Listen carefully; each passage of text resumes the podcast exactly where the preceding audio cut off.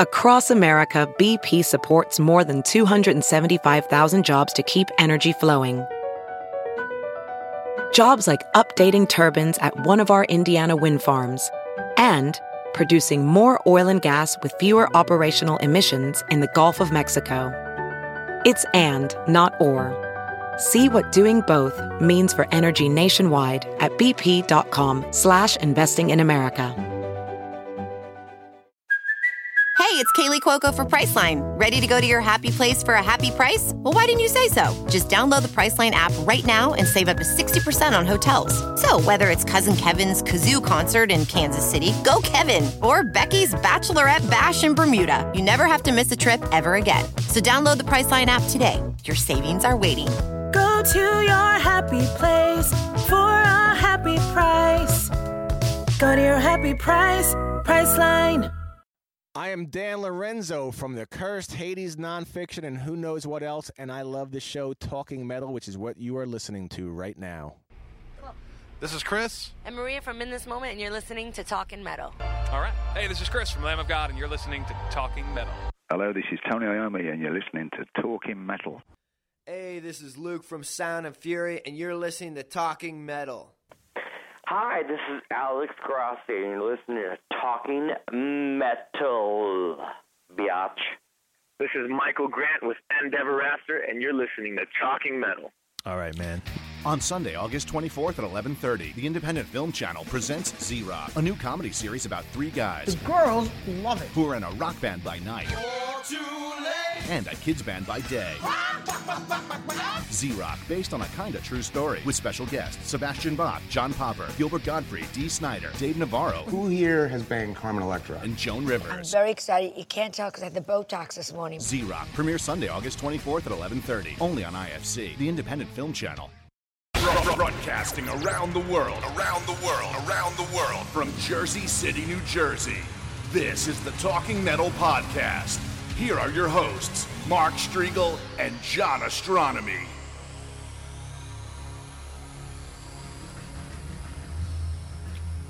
A whole lot of love on the jukebox. This is John Ostronomy coming to you from the Harrison Green Room. Here is Mark Strigl. Hey John, how you doing? We're in Harrison, New Jersey today at the Green Room, and we're going to reread some letters because we uh, actually read, we actually did this episode once already, and uh, it is a redo. Do you care to explain to your listeners why it is a redo? We were hanging out at the Sandbar, and you listeners may have heard a few other podcasts from the Sandbar. And we decided, due to the excessive consumption of various substances that were all legal, that we were going to do this episode over again and make it sound great. And you know it's bad if, if we got to do an episode over because we let pl- plenty of stuff go. Um, anyways, Bass Dog, uh, long time talking metal listener. It was an honor for uh, for us to meet him on separately. We weren't together. He he swung by actually Bionic where I was editing footage for a new show coming to Sci-Fi called Sanctuary. And uh, he was with his son, and he swung by. He's been a long-time listener that has written in many emails to the show. I don't think he's on the forums, but he does listen to all the all the podcasts, and it was great to meet you in person, Bass Dog, aka Stuart Johnson. Uh, a privilege, definitely. Where was he visiting from, by the way? Where, where's home base from? Is it Oklahoma or something? I think Bass Dog is from St. Louis. St. Louis, right? Yeah. And uh, what's great is that you hung out with Bass Dog at Bionic, and then I met Bass Dog up at the Hard Rock Cafe. We had a drink, and then I had to run out to have a rehearsal with you, Dan Lorenzo, Ellen, and Ron. And Ron, one of my favorite drummers. I actually still have two beers in my refrigerator that Ron gave me. Saving them as some kind of weird collector's item or something. Yeah, collector's item. Ron from Overkill. Beer. Michael Grant is on today's show, guys, so stay tuned for that. We got a bunch of letters.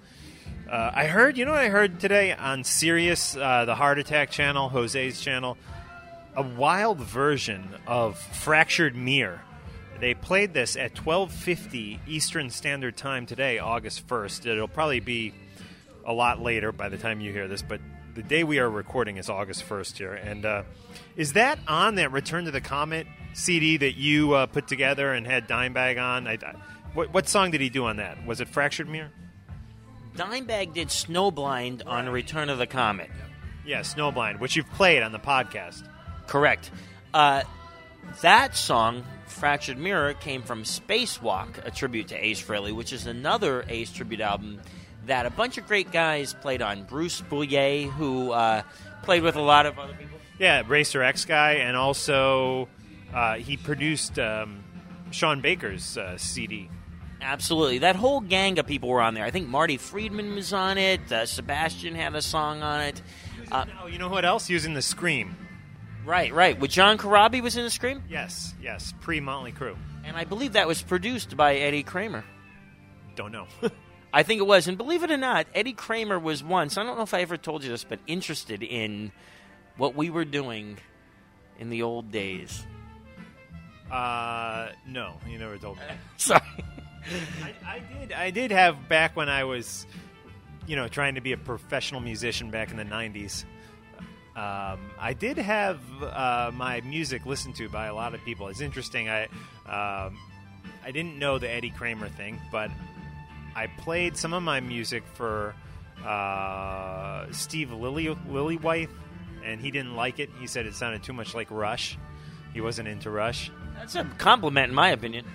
And the and the other guy, his name, the real big guy, the guy who did the Wall and Destroyer. Bob Ezrin. Yeah, yeah, Bob Ezrin, the guy who did the Wall and Destroyer, also listened to some of my music. Uh, I used to do some work with Derek Sivers uh, from CD Baby, and he actually hooked me up with Bob Ezrin in Las Vegas. We had lunch together. It was me, Bob, and like five other guys, but it was still pretty cool. I gave him my CD and he checked it out, and real personable, nice guy. Absolutely. I actually met Bob for the first time a few months ago at the Icons of Music 2 auction at the Hard Rock Cafe that Gibson Guitars was involved in. And I had introduced myself, told Bob who I was, and then later on in the uh, day, I was walking through the hallway and I heard somebody go, Hey, John, what's going on? And I looked and it was Bob Ezrin, and I just was blown away by the fact that Bob Ezrin remembered who I was. Yeah, definitely, definitely. And uh, he he knew Derek like like that too. I remember when we got back to Kennedy Airport in New York after flying back from Vegas, we ran into Bob at the baggage claim, and he went, "Hey, Derek, what's up?" And they were talking about stuff. So, uh, very personable, nice, down to earth guy who also produced a band called Kula Shaker. Very cool. And uh, Bob, you know, worked with Kiss on so many great records, uh, Destroyer and The Elder, on Revenge as well, which is one of the greatest Kiss albums. Yeah, definitely, definitely. Anyways, do you want to uh, get into a little music now? Maybe play that Dimebag song we were just talking about? Let's do it. Let's hear Fractured Mirror by Dimebag Darrell from Spacewalk, a tribute to Ace Frehley.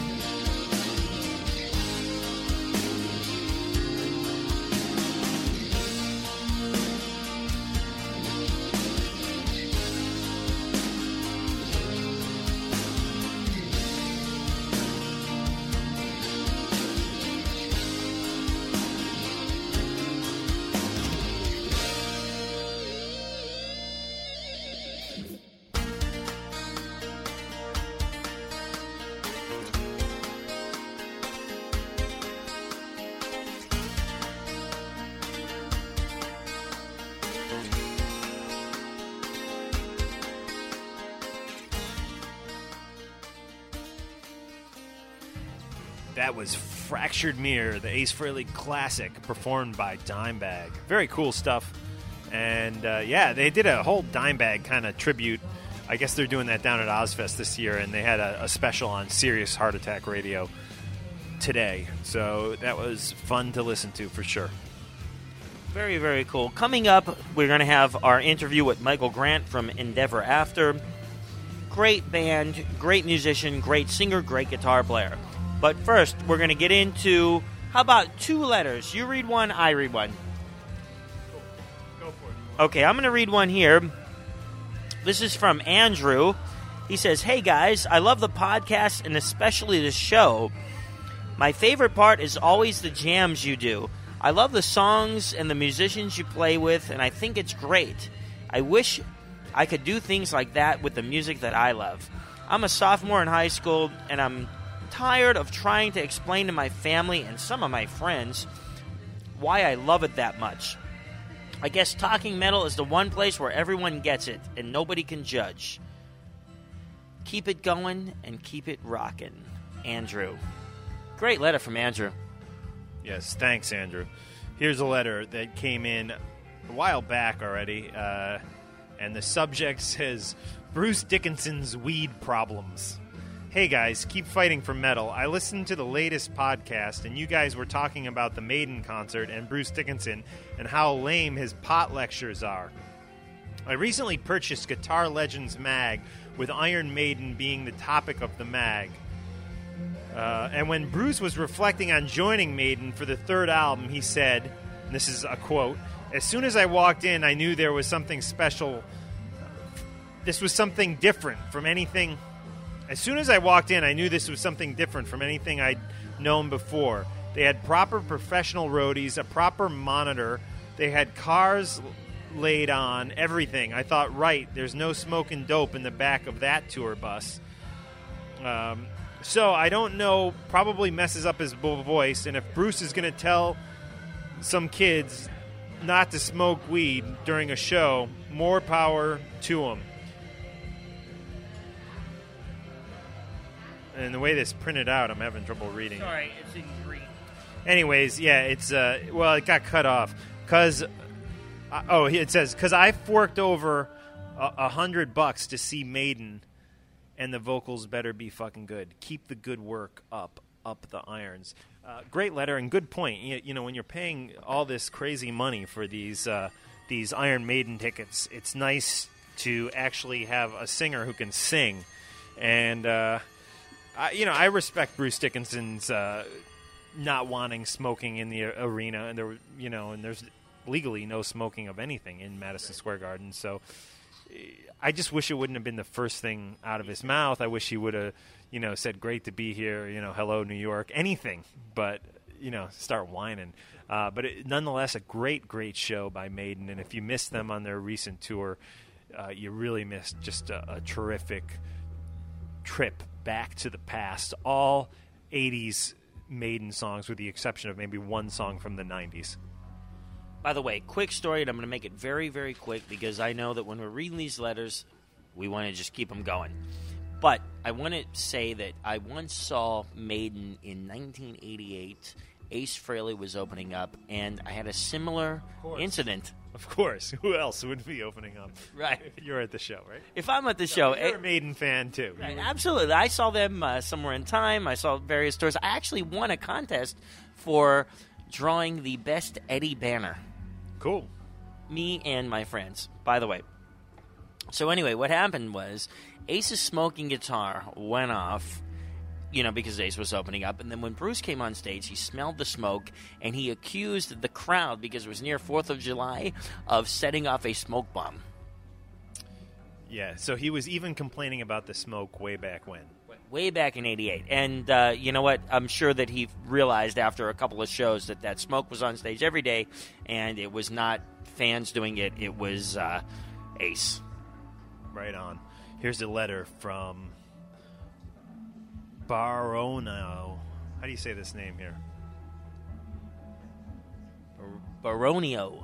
Baronio. Nice name, dude. Baronio. All right, Baronio. Here's your email. Hey, I wanted to say how much I've been enjoying the show.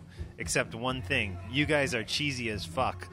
I can see that you guys are true metal fans, but the show is just like a parody of what metal used to be. Is that how we honor metal? I hope this doesn't come off bad because I really like the info I get. But the, sh- the show should be more Megadeth and less Bon Jovi, attitude wise. Just a thought. Rock on. Antonio. I don't know why his his Gmail address is Baronio, yeah, but uh, His name is Antonio, not Baronio. there you go. Anyways, this Antonio attached his MySpace page, which sucks, dude. You really, your music is just god awful, and you're you're. Uh, I mean, Bon Jovi. We didn't have Bon Jovi on the show. We did have Megadeth on the show. Oh my god. I am laughing because uh, I'm still laughing at the Bar- Baronio Antonio confusion because Erica, our very, very nice bartender, is also laughing. Here's the deal we respect all opinions. I haven't listened to the music yet, but I will check it out and I'll reserve my opinion for the next episode, or maybe the next episode that we tape. Yeah, well, check it out. It's myspace.com slash the rock rock o cycle. That's T H E R O C K O C Y C L E. It sucks, dude. It's horrible. You know what? The funny thing is that uh, I'm trying to decipher whether Antonio meant that as a cut down or not. I don't know. I can't of course he did. We're cheesy as fuck. Oh, okay. I guess that means that's a cut down. Yeah. I, yeah. Uh, Here's the deal. I don't know. Maybe I don't know if he's talking about the Fuse show or the um, the podcast or both. And or both. My favorite three words. We've had numerous Megadeth oriented guests, uh, including Dave Mustaine and uh, Dave Ellefson a couple times at this point. We've never had any members of Bon Jovi on. I have nothing against Bon Jovi. I actually like some of their earlier records. I haven't followed them since uh, the New Jersey record, so it's been a while. But uh, I have nothing against those guys. I always, I always liked their stuff. Uh, always was more into the heavier stuff. I saw Bon Jovi open up for Ratt way back when. I saw that tour too at the uh, Rosemont Horizon in Chicago. I've only seen Bon Jovi twice. I've seen Megadeth like 18 times, but uh, saw Bon Jovi open for Ratt, uh, which was their second album, and then I saw them on the next tour, the Slippery When Wet tour, at the Chicago Pavilion. But anyways, whatever. So let's get into the interview with Endeverafter's Michael Grant. These guys are great. We're to do the interview and then we're to follow that up with two great, great tracks Baby, Baby, Baby and I Want to Be Your Man, which is really cool because it uh, features some great double bass and some really cool harmony metal leads, which will like bring you guys all back to the, you know, 1980s, the early 80s. Yeah, and support these guys by using the links in talkingmetal.com in today's show notes to download their music off iTunes. All iTunes users, please use those links in today's show notes to open up iTunes and buy the two tracks that we play by Endeverafter. Great, great band. And I want to just uh, clarify that I didn't mean that the band is going to bring you back to the 80s, but I mean that these harmony leads are going to bring you back to some of the roots of metal. Iron Maiden, two guitar players, Judas Priest, two guitar players. The harmony stuff, yeah. All spoken dialogue in today's show is copyright 2008 by Talking Metal. Check us out at talkingmetal.com. You got myspace.com slash talking metal, twitter.com slash talking metal, astronomy.net, markstriegel.net, you name it. 10 million sites out there, all devoted to Mark and John. We are going to be doing a brand new blog by the time you hear this at fuse.tv, so check that out as well. Yeah, cool. Let's talk about that in an upcoming episode. We'll talk more about the Fuse blog, but we'll have uh, go to our news section. We'll have a news item hopefully up soon about the the new, the brand new Fuse blog. We were just asked by Fuse to write a blog for them. And I got another item that I want to tell you Guns N' Roses, our favorite band, coming on the podcast right now. Not in person, but via jukebox. Okay. Well, anyways, let's get into the interview. Here's Michael Grant from Endeverafter, and we'll have links up to his MySpace page and website in today's show notes. Go out and support these guys. Here is Michael Grant, John Ostronomy, and Mark Strigl. And now on the phones, Michael Grant from Endeverafter. Michael. Hey, Michael, are you there? Is Hello, Michael. Yes. Hey. Michael, hey man, how you doing? This is John. I heard, I heard you like way far away. It was very, very quiet for a second. Is it is it good now? It's perfect now. Cool. You sound beautiful. Excellent, man. Michael, thank you very much for coming on the show. Uh, what's what's pretty neat is that uh, I work with Dana, uh, who I'm sure you know, who uh, works with Gibson Guitars, and um, I've known about you guys for a while, and and then you know uh, separately, Mark discovered you guys as well, and uh, we were got to talking and decided that we definitely wanted to get on Talking Metal. Yeah, I, I read about you guys in Revolver magazine. There was a cool little write up on you in there. Yeah, I was. Uh, I was. Uh, the way I found out about that was um, this fan just kind of, when I was on stage like two nights ago, just handed me the page. I was so excited. I was like, nice. That's awesome. We're in Revolver. No. Very excited about it. Now, you guys have done tours and shows with everybody from Kiss to Fuel to Fallout Boy, which to me, those are like three. Panic. What's that? Yeah, just tons of different different bands. Different Yeah, types of different- music. different genres styles. even. Yeah, different styles, different genres, different eras. Yeah, and how how do the fans react? I mean, different types of fans. You're going to get probably older fans, I'd imagine, at like a Kiss concert, and probably younger Yeah. kids at a Fallout Boy show. And are you seeing across the board good reaction, or or are some fans reacting better to you guys than others? Most definitely, it uh, the the reaction has been pretty uh, pretty constant, pretty consistent. It doesn't really matter if we're playing with Kiss or Poison or Cinderella, Fallout Boy, Panic at the Disco. Um, the kids just seem to love it, like no matter what. We've never really gotten a bad response. There's always sort of like um, an introductory awkwardness, you know, for them to sort of get into it. But by the you know by the third or fourth song, they're ours. Very cool. Now, you guys have uh, been touring a lot for the great record "Kiss or Kill," which is out on Razor and Tie. And I had a Thank you very much. Yeah. You're welcome, man. Um, my question was now: Are any of the songs from the Kiss or Kill record from the Ashes of Sin record? Yes, actually, it was, all of the songs. I mean, the the original album title was supposed to be called "From the Ashes of Sin," and last minute, I just felt like it wasn't a strong enough uh, strong enough album title. So uh, I I came up with "Kiss or Kill," and it just it just felt right to the band and to myself, and we all sort of were in complete agreement that it was a stronger title.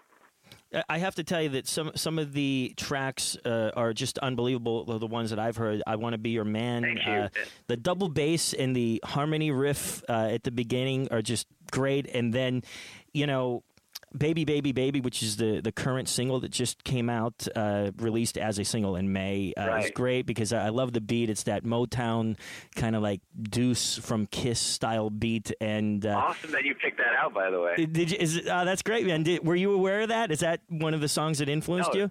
Yes, definitely. I mean, among other influences within that song, that is definitely. I mean, I grew up with Motown, and I grew up with you know R and B and soul and blues, and that was uh, definitely big around the big around the house. Very cool, man. Yeah, I mean, the one thing I, I thought was cool, I was at your MySpace page and I got to the MySpace page and immediately the the Spoon track kicked on and, and I was reading the influences you have, you know, from Spoon to Coldplay to, to Dream Right. Theater. How how do so many kids that we talk to, uh, and I mean you're a kid compared to us, but uh, are seem to be just into one style of music. How did you get so well rounded? Were you brought up that way? Well, I think it. I think that has to do with having siblings that are all different ages, for one. And um, the second, the second would be uh, my dad. He just like raised me on so much great music. Like my first, my first uh, inklings of music were the Beatles, the Stones, Michael Jackson, um, Led Zeppelin. Uh, you know, and then I had I had a brother who's ten years older than me, and then I had a, a sister who's older than me, and another brother who's like three years older than me. So then I had all this, all the all the different generations of great music. So, you know, my older brother introduced me to Bon Jovi, Guns N' Roses, Van Halen, a lot of the '80s bands, and then my sister was like way more into new wave, and she introduced me to like Depeche Mode and Oingo Boingo, and you know, uh, new like a bunch of a, bunch of new wave artists and stuff like that. And my brother, my other brother Azeron, he introduced me to the Smashing Pumpkins. He introduced me to um, uh, Soundgarden. He introduced me into all these great bands. He introduced me to The Cure. He introduced me, you know. So I've always had this huge, broad spectrum of music, you know, so ever since I was a kid. And you know, my dad, like I told you, was Beatles, Stones, Elvis, like. So I've always had, I've always had a great, a, a vast, great collection of music around the house. My dad had all his all his vinyls and all his 45s. My brother had all his tapes and cassettes and CDs and stuff. And I mean, I was just sort of like an audiophile. I would just sit down there and like and and absorb it all. Yeah, soak you it all up, definitely. And you guys, I just soaked it all up. You guys And are from- I went into my own sort of mission to search for other music, and that's when I found, you know, stuff like Ryan Adams and Spoon and and uh, you know, Kings of Leon and stuff like that. you know. Cool. And you did you grow up in the Queens area? I know your family's originally from Queens, right? I was born. Uh, I was born in Flushing, Queens, New York. Uh, I lived there for about ten years. Then I moved to New, uh, Bergen, Bergen County, New Jersey. Lived there for uh, lived there for two, three years, and then I moved out to California, which is also another, you know, I think another contributor to having sort of the best of both worlds. Because as you know, the East Coast is totally different from the West Coast, and it's a totally different vibe. But you know that having both having both uh, as I say Guns N' Roses is playing at the on the radio right now. Oh yeah, cool. um, but yeah, I just had the best of both worlds as far as the East and West. You know, I had I had the California dreaming beach sunset sort of thing, and I had the you know I had the New York ruffian sort of uh, fast paced kind of vibe going on. So I don't know, I just I was for, I was very fortunate enough to just be super super well rounded and have this this uh, group of people who just got me into great music. You know. now, oh, go ahead, John. I was going to say that I think the fact that you're from both coasts and that you had uh, siblings who introduced you to a wide variety of music, of music really helped you in your songwriting because uh, like you like not many people would know that the the beat um, you know to baby baby baby has uh, like roots back to the motown years and Right. and I think that that is uh, helpful to musicians to have a you know kind of like what would you call it? Like a, a education on all of music not just one s- single style. And mark was saying this earlier that you know so many people nowadays just like one style of music and and don't they kind of blinders on. And i I think to to be able to write true great songs you should know a little bit about everything. Agreed. I really agree with that. I think you have to be very well rounded and spread yourself sort of wide and just learn how to appreciate what you know what's coming because there's you know good music comes in all shapes and different forms. I mean, I think that period bottom line no matter what the genre is, no matter what the style is, there's only two types of music and that's good music and bad music. correct You know, it doesn't it doesn't matter. I mean, no matter what genre you you look in, you know, blues, jazz, um rock, pop, punk, it's all it's either going to be good or it's going to be bad.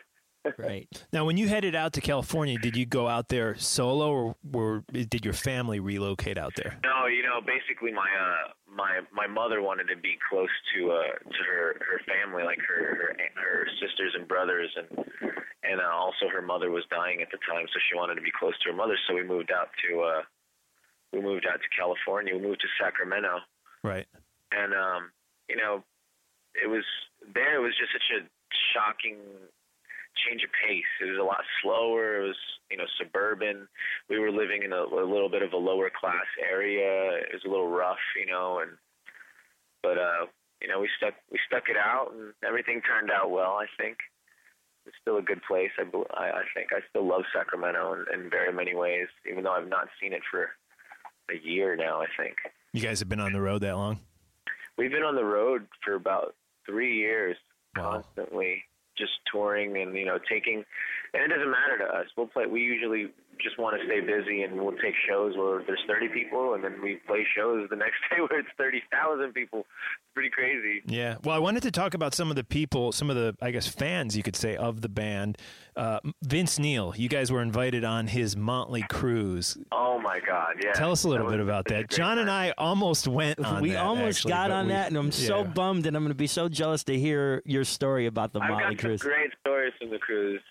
Um, let's see. The the second night of the cruise, uh, I was just I was just sitting in another uh, in one of the the rooms where some of the some of the uh, the smaller bands perform, like ourselves, and you know, like uh, like Lynam. I think Lynam was another band that was on there, and um, I was just watching Lynam play, band, and this guy comes up to me. I think he remembered that I played guitar, and he goes, he taps me on the shoulder. His guy's name, his name's Randy, and he goes, "Hey man, um, you know Vince is looking for a guitarist to jam with in the other room. Can you play guitar?" And I was like, "Yeah, I can play guitar." And uh, I ran over there, and by the time I got there, there was this other kid playing guitar, and I was kind of bummed. I was like, "Great, well now I don't get to really jam or do nothing, you know." So I'm watching them jam. They finish whatever you know whatever song they're doing, and it's Vince Neil, this kid, and uh, and uh, I don't even know who the drummer was. It didn't really, really matter as long as Vince Neil was on that damn stage. That's cool. And uh, all of a sudden, you know, they want him to do an encore, and he, the song that Vince had picked was Led Zeppelin's "Rock and Roll." So he asks the crowd, "Does anybody in this room?" And by this time, by the time he asked this question, there's about 400 people packed into a room that seats about 160, 180 tops. So it is just like packed, jam packed, right? And uh, he's like, "Does anybody here know how to play Led Zeppelin's "Rock and Roll"? And I kind of, you know, I kind of like laid back because I figured, you know, a bunch of people would know how to play it. Nobody raised their hand. Room of 400 people, nobody knew how to play it. So I raised my hand. I walked over there. I grabbed this, uh, I grabbed this uh, pink and green Ibanez RG guitar that was like strapped all the way to my chest almost. It's so high. Yeah. and uh, next thing you know, the drummer's just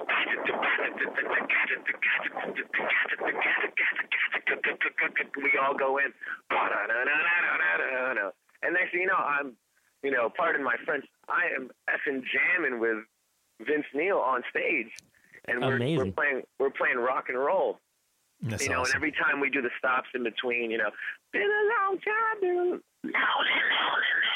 The crowd is singing "Lonely, Lonely, Lonely Time," and me and Vince are like back to back. Then uh, after we finish that song, after we finish that song, Vince is like, say, you know, saying thank you and walking off. And uh, I wasn't about to let him just walk away. So what do I do? I start playing this riff.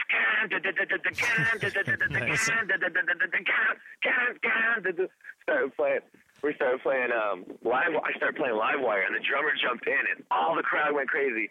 And he couldn't walk off by then.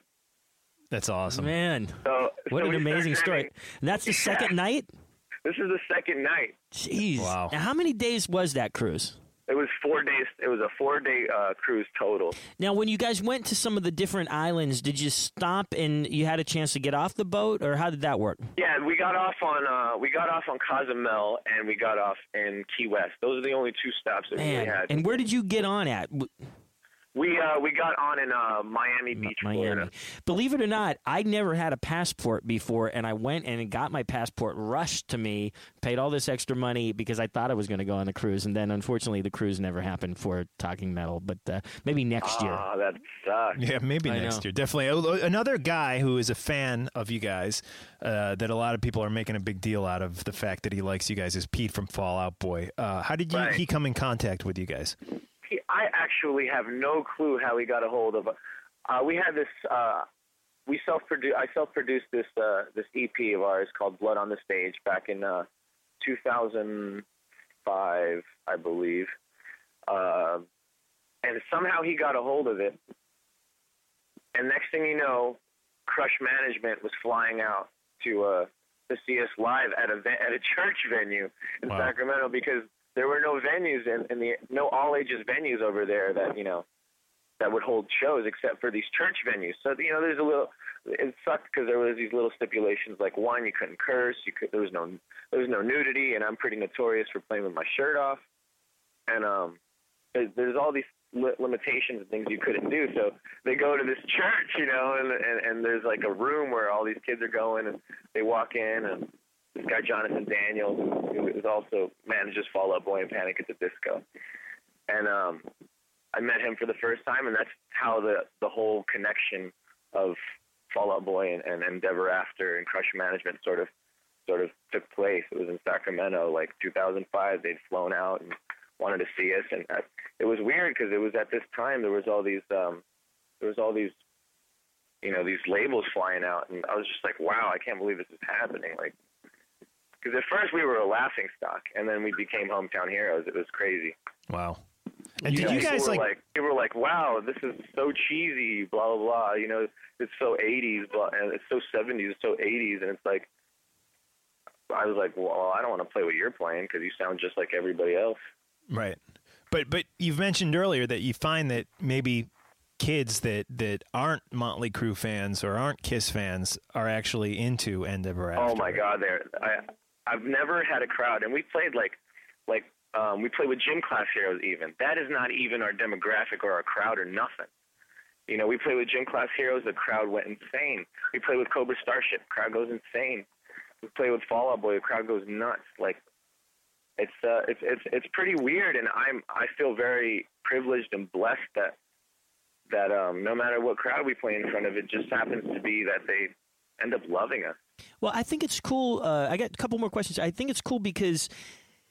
You know, you have songs with like double bass and some cool harmonies that kind of remind me of uh, more of, um, you know, like metal '80s. Like, I don't mean like Poison influences, but I mean like like Iron Maiden kind of influences.